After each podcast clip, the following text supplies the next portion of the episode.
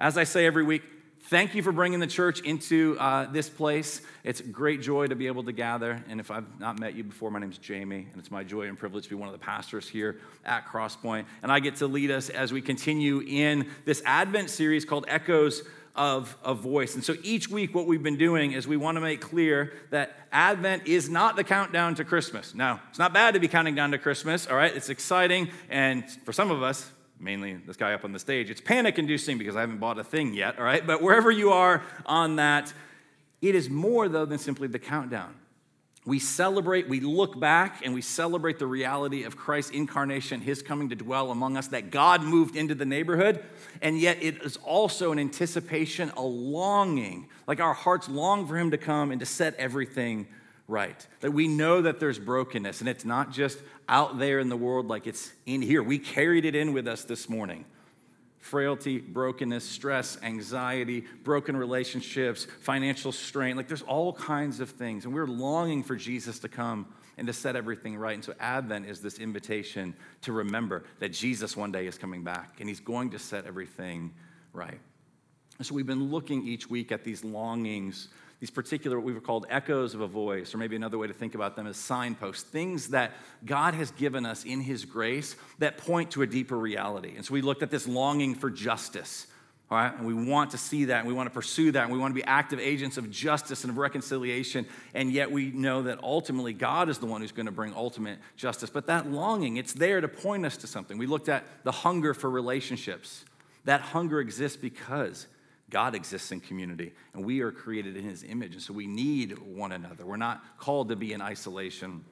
We looked last week at this quest for spirituality, that every single person is a worshiper. And the question becomes are you worshiping the one true God, Jesus Christ, or are you worshiping idols? Are you worshiping something else, something in the creation that God has given as a good gift, but you've made it ultimate? And at the end of the day, that ends up enslaving all right? And so the invitation for us is to be rightly ordered in our worship. And this morning, we're going to look at then this last longing we're going to talk about is this delight in beauty.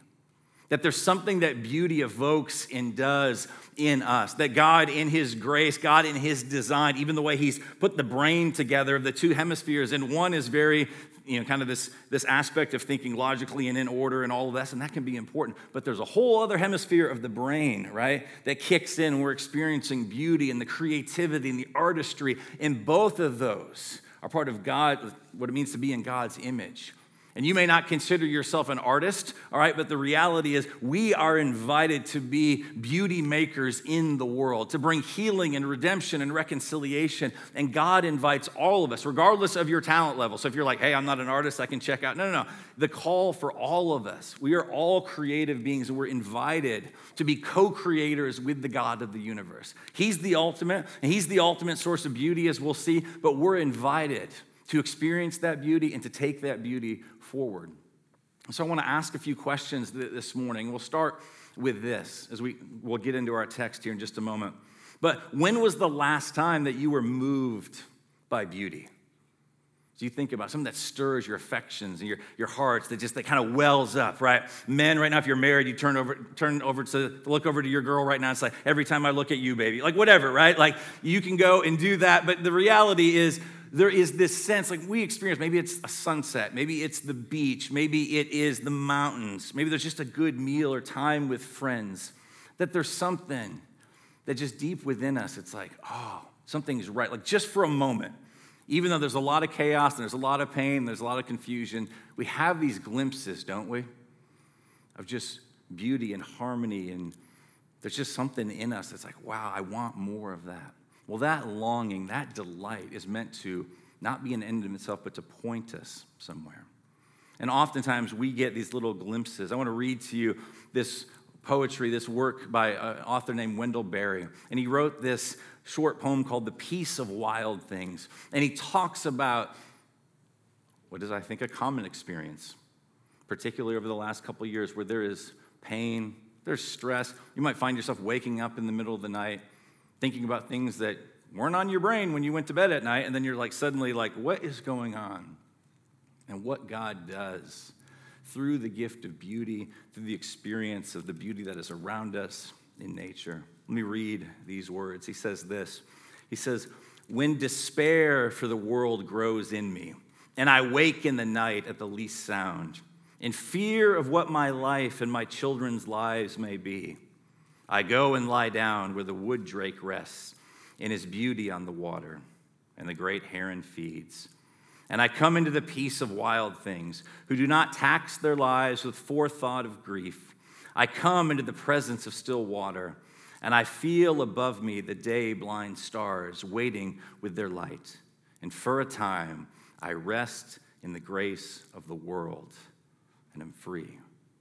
He speaks of this experience, this encounter with beauty. And yeah, it's fleeting and it won't always last, but there, is, there are these moments, these gifts that God gives to us. And so, what would it look like to look at the beauty that we experience out in the world amidst the brokenness, to not deny that, but to have eyes to see the ways that God is at work and allow that to stir in us a greater worship of Jesus, a greater appreciation, to ask the questions like, where does this delight, this longing for beauty even come from? And so, with that, I want to invite you to look at Psalm 27 with me. If you brought a Bible, please turn there. You can also go to cplife.church on your phone right now, and you'll see something you can click that says sermon notes, and the text will be there as well as anything that's up on the screen this morning. But Psalm 27, 1 to 6, I want to read this. This is this wonderful psalm by David. As you'll see right away, his life is not devoid of pain. He's got hardship, he's got difficulty. We don't know all the particulars. He's going to write about enemies and threats and all this. It could be any number of scenarios in his life. It could have been the time when King Saul was literally trying to put him to death. It could be when his own son rebelled against him and tried to put him to death. It could be just enemies that the nation of Israel faced, and as David led them out into battle. We don't know the particulars, but we do know this. His life was filled with pain and heartache, ways that he sinned and brought that upon himself, ways that he was sinned against, things that took place, and just living in a broken and fallen world. And yet, David is going to speak to us. So here he is penning these words thousands of years ago, and yet it speaks into our moment. And it reminds us of the invitation that we have to delight in beauty, and not the temporal, fleeting kind, but the beauty that is found in the Lord himself. So hear these words. This is Psalm 27, 1 to 6. David writes, The Lord is my light and my salvation. Whom should I fear? The Lord is the stronghold of my life. Whom should I dread? When evildoers came against me to devour my flesh, my foes and my enemies, they stumbled and fell. Though an army deploys against me, my heart will not be afraid. Though a war breaks out against me, I will still be confident. Verse 4 I have asked one thing from the Lord. It is what I desire to dwell in the house of the Lord all the days of my life, gazing on the beauty of the Lord and seeking him in his temple. For he will conceal me in his shelter in the day of adversity. He will hide me under the cover of his tent. He will set me high on a rock. Then my head will be high above my enemies around me, and I will offer sacrifices in his tent with shouts of joy. I will sing and make music to the Lord. So, what we have here for David, for King David, it starts, I want to start in verse four because it kind of summarizes here. This is the main point, and then look at the things around it. But in the midst of hardship and all this, David has this longing, like he is bent on a pursuit of beauty. All right, you see that in verse 4 again. He says, I've asked one thing from the Lord. It's what I desire to dwell in the house all the days of my life, gazing on the beauty of the Lord, seeking him in his temple is if you were to answer this question, like, hey, what would you do if you had one wish? You were granted one wish, all right? And if you're right now thinking, why well, I would ask for unlimited wishes. Okay, we get it. But besides that, right? If you had one wish, for David, what's so fascinating is of all the things that he could wish for, of all the things that he could long for, of all the things that must have been on his mind and his heart, like, Lord, get rid of this trial, get rid of these enemies, cause those armies to be defeated. That's not what's at the forefront of his mind. In fact, the way that he deals with those ever present realities is he pays attention to what does his heart long for? And what he longs for, what he's made for, again, as he says this, this one thing, if he could sum it up, this is what I desire to dwell in the house of the Lord. He wants to experience the presence of God. He knows that his world, when he's just focused on self, becomes very small, very closed in, very suffocating. And yes, that can be about the circumstances, the things that he's facing, but anytime we make the story about us, that's where we end up. There's no joy, there's no life. We pursue things that are fleeting. And so David is like, listen, I've tried those things. What I know, what I long for, he says, I want to dwell in the house of the Lord all the days of my life. And then here's this idea here gazing this steadfastness that he's just gazing on the beauty of the Lord and seeking him in his temple. That he knows that there is ultimate beauty. And ultimate beauty is found not in the things of this world, as good as those things can be, as wonderful as those things can be, as impactful as we heard even in the Wendell Berry poem. Like, I love to go and get time outdoors. If I can really be honest, I love to get time in the outdoors that's not in Florida, all right? Like to get in the mountains and it stirs something in me and there's a peace. But we also know that that stuff can be fleeting. So David knows how am I going to deal with the circumstances? He doesn't pray that his enemies would go away. He recognizes that even in this one case, if they would happen to, there's going to be another round, there's going to be more pain. He knows that there's going to continue to be trials. He needs he understands I've got to put myself like in the presence of beauty in the sense that to know that there's a bigger story, that there's something that he's being invited into. J.I. Packer, in his great work, Knowing God, said it this way He says, What makes life worthwhile is having a big enough objective, something which catches our imagination and it lays hold of our allegiance. And this the Christian has in a way that no other person has. For what higher, more exalted, and more compelling goal can there be than to know God? I don't know all the particulars of your story, but I know this. Know enough of the human condition. Know not everything in your story is going the way that you want it to right now. But the thing that you and I possess, that no one else possesses, as, as Packer talks about, right? The Christian has in his way that no other person has. It's this understanding of who God is, to know him, to gaze upon his beauty. And David knows this is what his soul needs. Throughout the scriptures, we are taught that we become what we behold. And it's not that if David beholds God, he's going to become God himself, but he's going to be molded and shaped into his image. So we want to be shallow, distracted people. We just behold our phone over and over and over again, right? Not anti technology, but I'm just saying, like, we behold lots of things and it doesn't lead to the life that we want. And David knows I need to behold true beauty, ultimate beauty. And even as he experiences the beauty of the world, he knows that those things are meant to point him to God. And then within this, so, in that pursuit, there are some promises that we see in verses one to three. So, if you look back at that, David is reflecting now in light of who God is and this bigger story that he's part of. There are these promises, then, it's not just abstract beauty, it's that God himself is the embodiment of beauty. One theologian put it this way like literally all the characteristics, all the things, uh, the attributes of God are summed up as that God is beautiful. So David's reflecting on this. And when he reflects on that, then these, he's able to write these words The Lord is my light and my salvation. Whom should I fear? He asked that question Whom should I dread? The Lord, he says, is, my, is a stronghold or the anchor of my life. It's as if David is grabbing hold of his heart right now and saying, Hey, you could look at the enemies. You could look at the people that are encamped around me right now. You could look at those that are seeking to come upon me and devour me. And those things can create fear. But he's doing this work in a way for him that was looking ahead to this story, believing the promises of God and the good news that we have as people living post the resurrection of Jesus is we know the first advent has happened. This arrival, this coming of Jesus, this one who lived a perfect life, the one who died in our place, the one who conquered Satan, sin, and death by rising again on the third day. And we know that there's a second arrival. There's a second advent that's going to come when Jesus sets everything right. Like we know more of the story that David did. And yet, David, even with his limited knowledge, It's like he's grabbing hold of his heart and saying, Hartley, who do you have to fear? Who do you have to dread? The Lord is your light. The Lord is your stronghold. He is working on your behalf. He's gospeling, you could say, his own heart. And the reality for you and me, every moment of every day, like when we wake up, we can either pay attention to the circumstances that are going on in our life, or we can train our heart and our affections a bit by saying, No, I need to remember the story. I need to dwell in the presence of the Lord. When David says, I desire to be in the house of the Lord forever, I don't think he means an unending church service.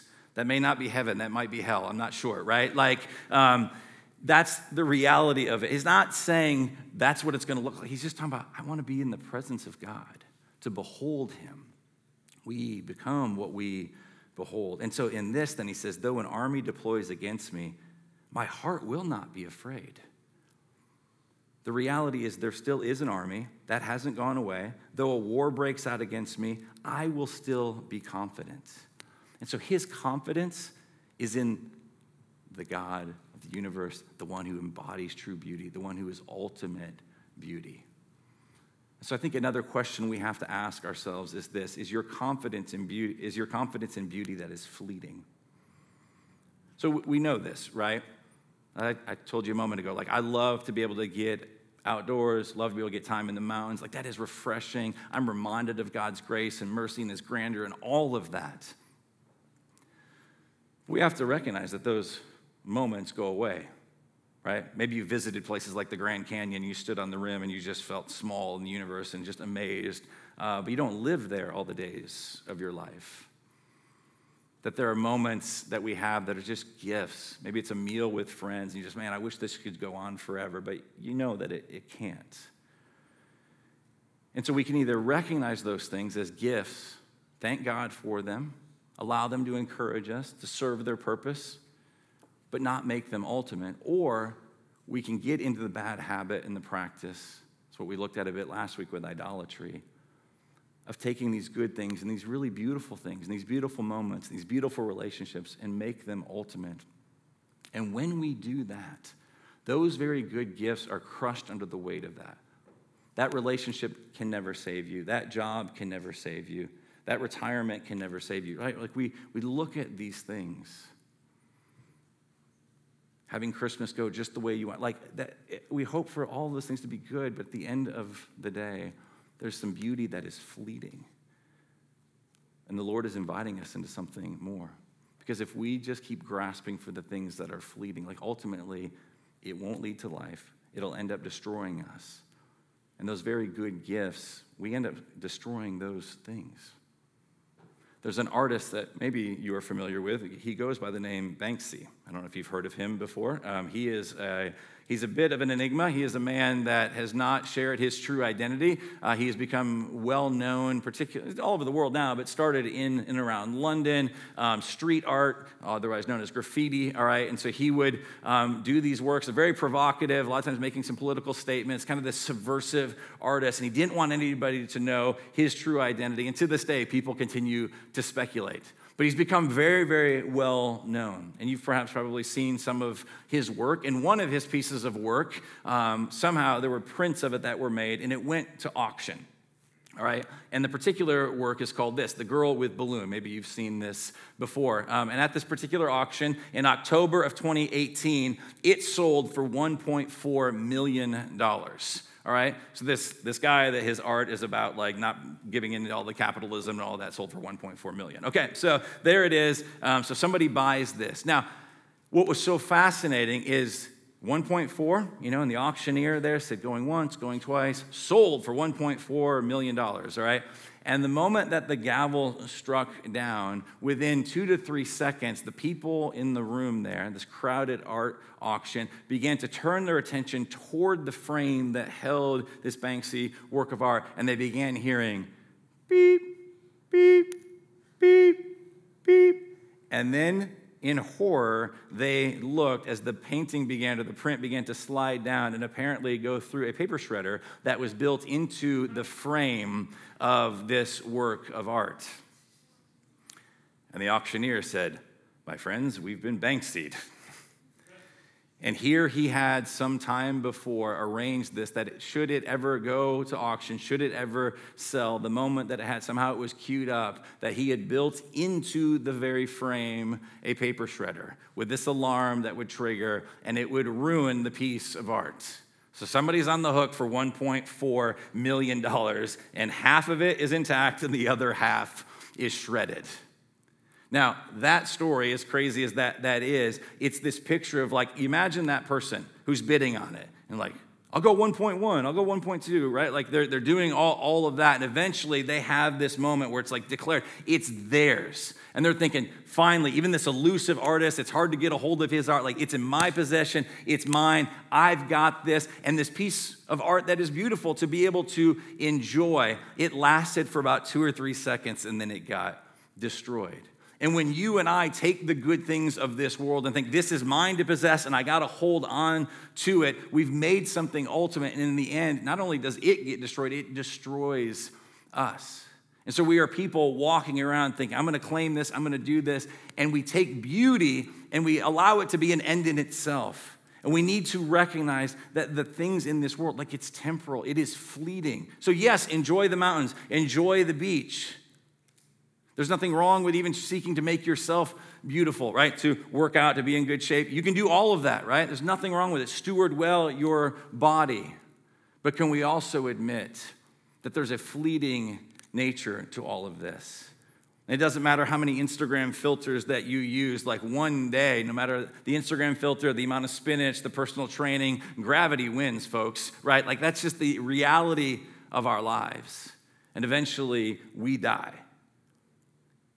And so when we make these good things ultimate, it it, it, it's nonsensical. And the Lord is inviting us into something much, much more. And so, what we see in verse 5 as we continue is there's this provision. It's not just provision of beauty, it's provision by beauty himself. The embodiment of beauty, that is the Lord. And so, Psalm 27, verse 5 says this And look at who the active agent is.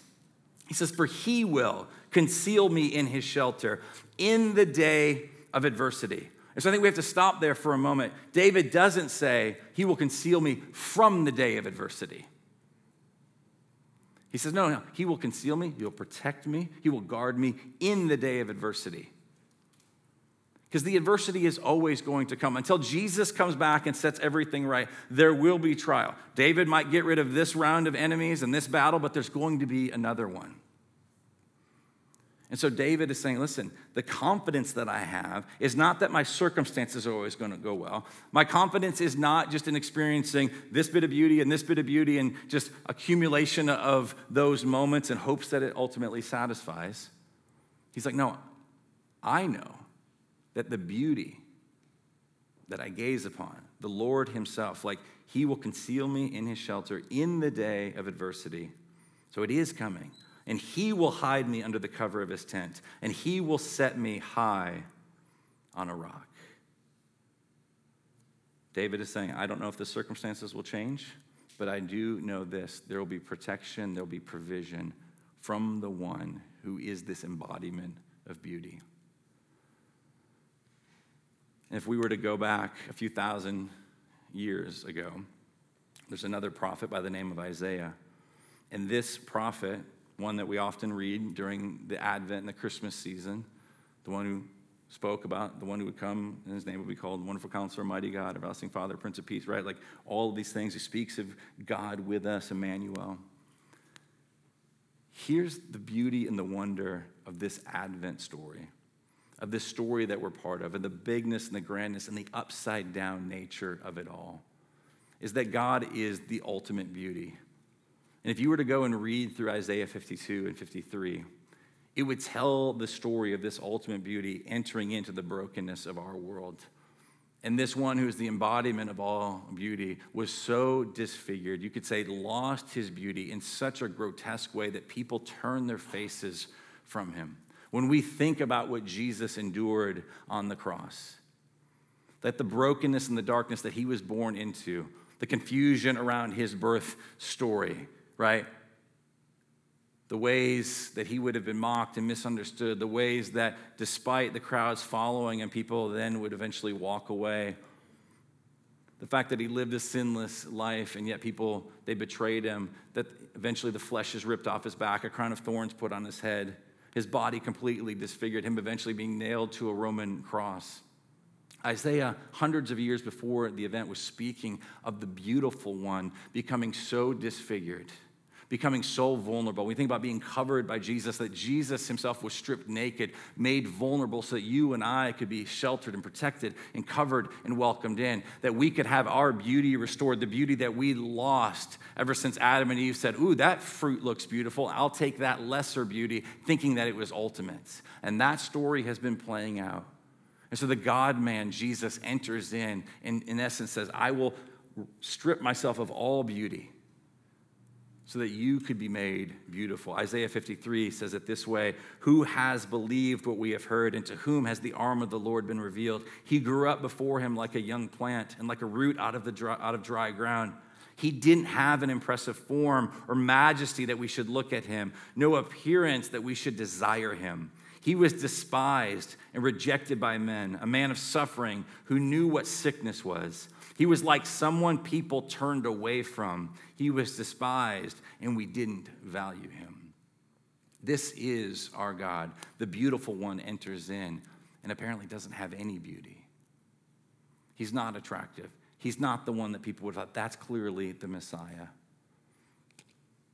Isaiah continues, Yet he himself bore our sicknesses and he carried our pains. But we in turn regarded him stricken, struck down by God, and afflicted. But he was pierced because of our rebellion, crushed because of our iniquities. Punishment for our peace was on him, and we are healed by his wounds. That the ultimate beauty came down, was despised and rejected and mocked and tortured beaten, and ultimately died in your place and in my place so that we could be restored, so that we might have the beauty that we were originally created to have, and that we in turn could be agents of beauty sent out into the world as people that are meant to put on display the beauty and the wonder of God.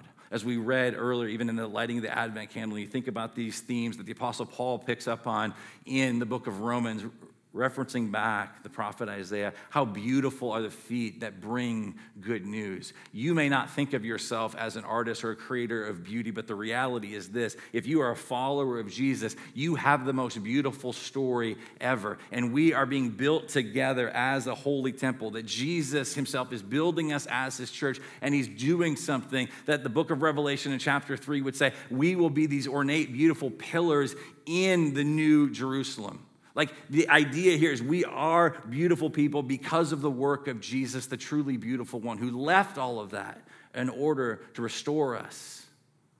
And now we get the privilege we get to tell the Advent story. We get to be people that put on display in the brokenness, in the pain. We're not naive to it. It's not like David is looking out there and saying, oh, the enemies all magically disappeared. No, they're still there, but we get to actually participate in beauty because of the work of Christ. So we'll close with this. Look with me at verse 6. This participation, and David writes this He says, Then my head will be high above my enemies around me. So the enemies are still there and I will offer sacrifices in his tent with shouts of joy, and I will sing and make music to the Lord.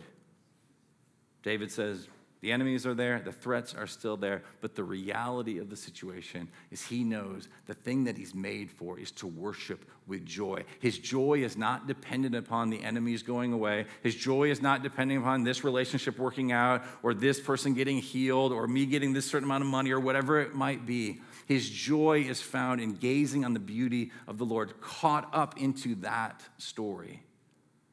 And then do you notice how it ends? I will sing and make music to the Lord. He begins to create beauty, he begins to participate in beauty. And even if you're somebody like me, who's one of his biggest fears in life is that my mic is on during the singing, right? Some of you know that there's this invitation, though. We get to worship. We get to use our voices. We get to use our talents. We get to use the resources that we have to bring beauty into the brokenness. And maybe it'll be in the beautiful voice that you have, or the instruments that you can play, and the art that you can make. but it also be in you just having conversations with people and reflecting the beauty of Christ, the way that you would love people unconditionally, the way that you would sacrifice for them. These are all invitations to showcase the beauty and the wonder of God. I've been reading through this new book by Curt Thompson called The Soul of Desire. And most of the book is an exposition of Psalm 27. And he's a Christian psychologist, and in it he talks about our need for beauty. It's, it's, worth reading. He will explain it far better than I can, but just even what it does to the, the brain, the way things even just get rewired a bit as we encounter beauty, and how we need it and we long for it, we're made for it, but yet in all the ways that things fall short amidst this brokenness. And yet, when we realize the story that Christ has invited us into, amidst our brokenness, it's not to deny that there's this invitation to go and to participate in being agents of beauty, to be co creators with the ultimate creator. And in it, he tells a story of this man. I'll probably get his name, I'll probably pronounce it wrong, but uh, Vedran Smailović. And so you see him here. This is a picture of him. This is from 1992. So if you were alive in 1992, here's what was happening around that time. All right, um, there was this conflict in around Bosnia. In particular, this picture comes from Sarajevo. And this man, his career was as a cellist, um, and there was incredible conflict and bombings and sniper fire and all these things.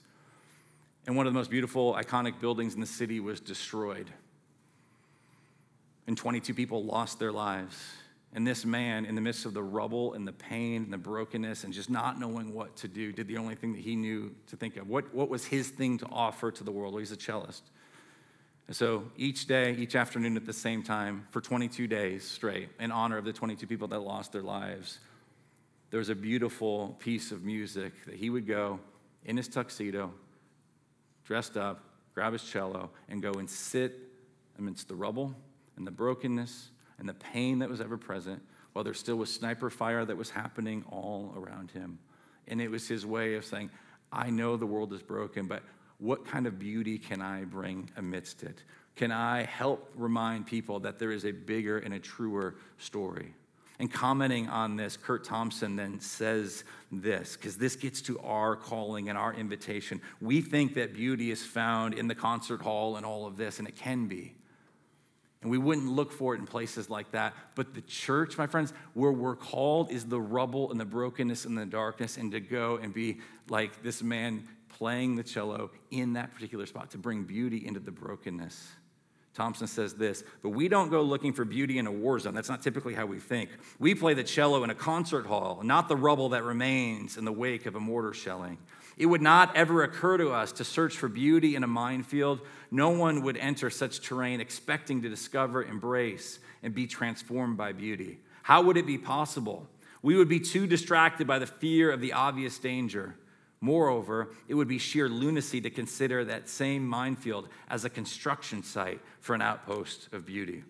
When we're thinking, our limited vantage point, from a human perspective, that all makes sense. No, we wouldn't go and do that. But he continues. He says this No one knowingly walks into the ruins of one's dwelling place and the crosshairs of sniper fire with the express purpose and expectation of creating beauty and putting it on display. And then here's what he says, and this is where it ties so beautifully to this Advent season. But as it turns out, this is exactly what God has done in the incarnation. And whether he knew it or not, the incarnation is what Smolovich was echoing in Sarajevo. He's putting on display the incarnation that we in this season we celebrate the fact that Jesus entered the rubble and the brokenness. It's not just things that have been done to us, it's the things that we've contributed to, to the rubble and the conflict and the pain.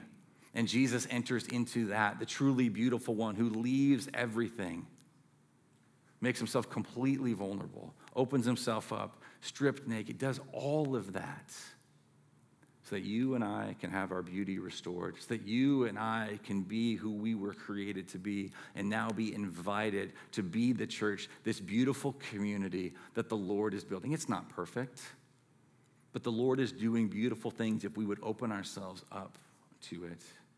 And so, close with this. This is why the Apostle Paul would write these words to a church in Ephesus to remind them, my friends, you are saved by grace.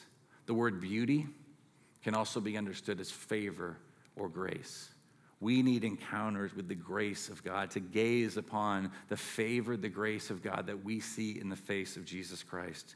So Paul says this For you are saved by grace. You've been saved by the ultimate beauty through faith. And this is not from yourselves, it is God's gift. So, lest we think for a moment, look at me, I'm a Christian, I've got this down, I figured this out. No, no, no. You only deserve death and separation from God.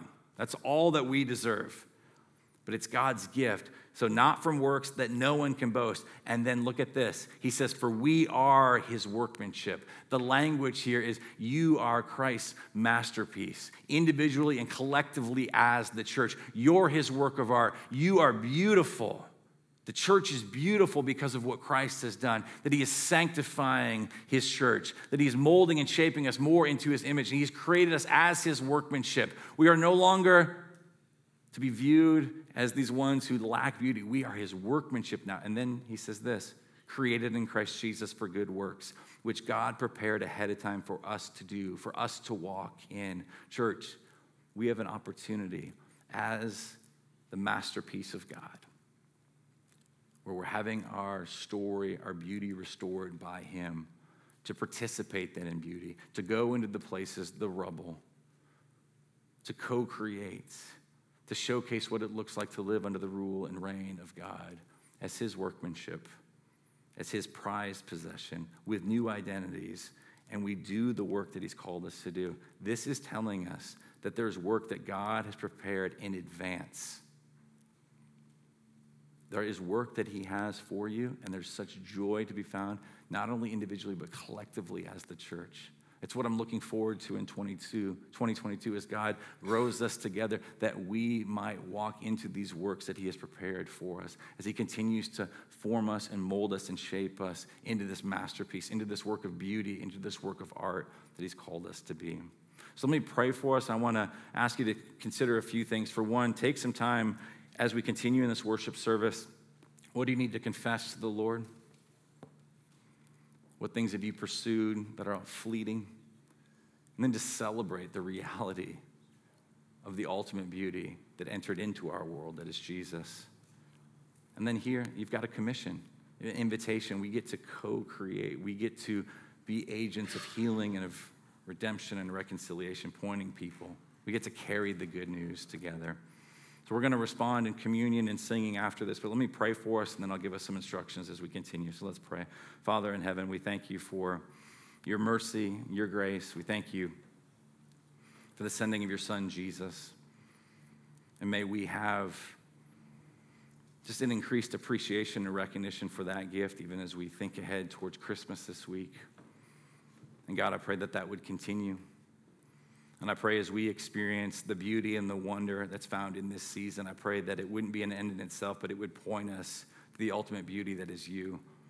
And that we would long for nothing more than to just delight in your beauty, to delight in your grace, a grace that you continue to pour out on us. And so we thank you for the new identities that we have. Thank you that you have made us new creations. Thank you that you are taking away what is ugly and broken and tarnished, and you are restoring us, renewing us.